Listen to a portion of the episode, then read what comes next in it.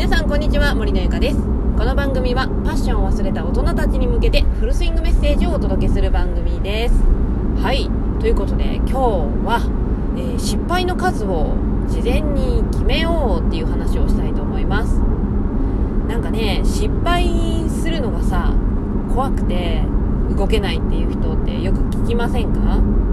まあ、実際ね何かやりたいなと思ってもぱ最初に考えるのってやっぱ失敗したら怖いなとかね。あなんかこれミスしたら笑われそうだなとかね。多分そういう不安とかなんか恐れみたいなものがあると思うんですよ。いやでもその気持ちはねすっごくわかります。私ももともとそのやっぱネガティブっていうところもあってなかなかこうやろうと思うのにでもなんかちょっとこれちょっとミスったら怖いよとか変に思われたらどうしようとかねそういうことを考えてできない動けないみたいなことは結構多々あったんですよ。でもこの考え方を知ったらなんかねあもうやってみようみたいな感じになるんですね。それがもうね事前に失敗する数を決めとくってことなんですよ。もう何かね行動すると失敗って絶対につきものなんですよね。失敗せずに成功する人なんていないんですよ本当に。だから失敗するのは当たり前なんですけれどもどうしてもねやっぱりこう失敗怖いなとかやっぱしたくないっていうのはまあねそういう気持ちもやっぱり確かにあるのでもう事前にね例えば今何かやってるんであれば事前にもう10回は絶対失敗するぞみたいな10回は失敗を経験するみたいなことをやる前に決めとけば失敗した時のダメージってだいぶ軽減されると思うんですよね。これはもう絶対に失敗したくないみたいな感じで気合い入れて臨んだ時の失敗ってすっごいダメージなんですけどもうね事前にね10回失敗するってこのプロジェクトの成功のえー、するまでの間に10回は失敗を経験しておくっていうことを決めておけば失敗してもあこれが失敗かみたいな、あのー、まあ、1個目の失敗終わったみたいな。そういうこうマインドでね臨めるんですよ。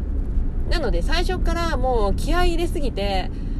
あのぶっ飛ばしていくよりかは最初にもう失敗する数をあらかじめ決めておいてでその失敗したっていうこともなんだろうね。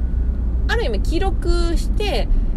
今度、えー、今度っていうか、まあ、後に続く人、まあ、後輩とかにこういう失敗をしてきたよっていうのを伝えれるじゃないですか。経験として。なのでそのためにも10個は失敗するぞみたいな。そんな感じで事前に決めておくと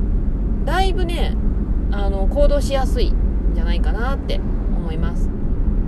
なのでぜひね今これ聞いてくださってる方で何かやりたいんだけど失敗するのが怖いんだよなとかんなんかこうミスして笑われたらどうしよっかなみたいな感じで動けてない人は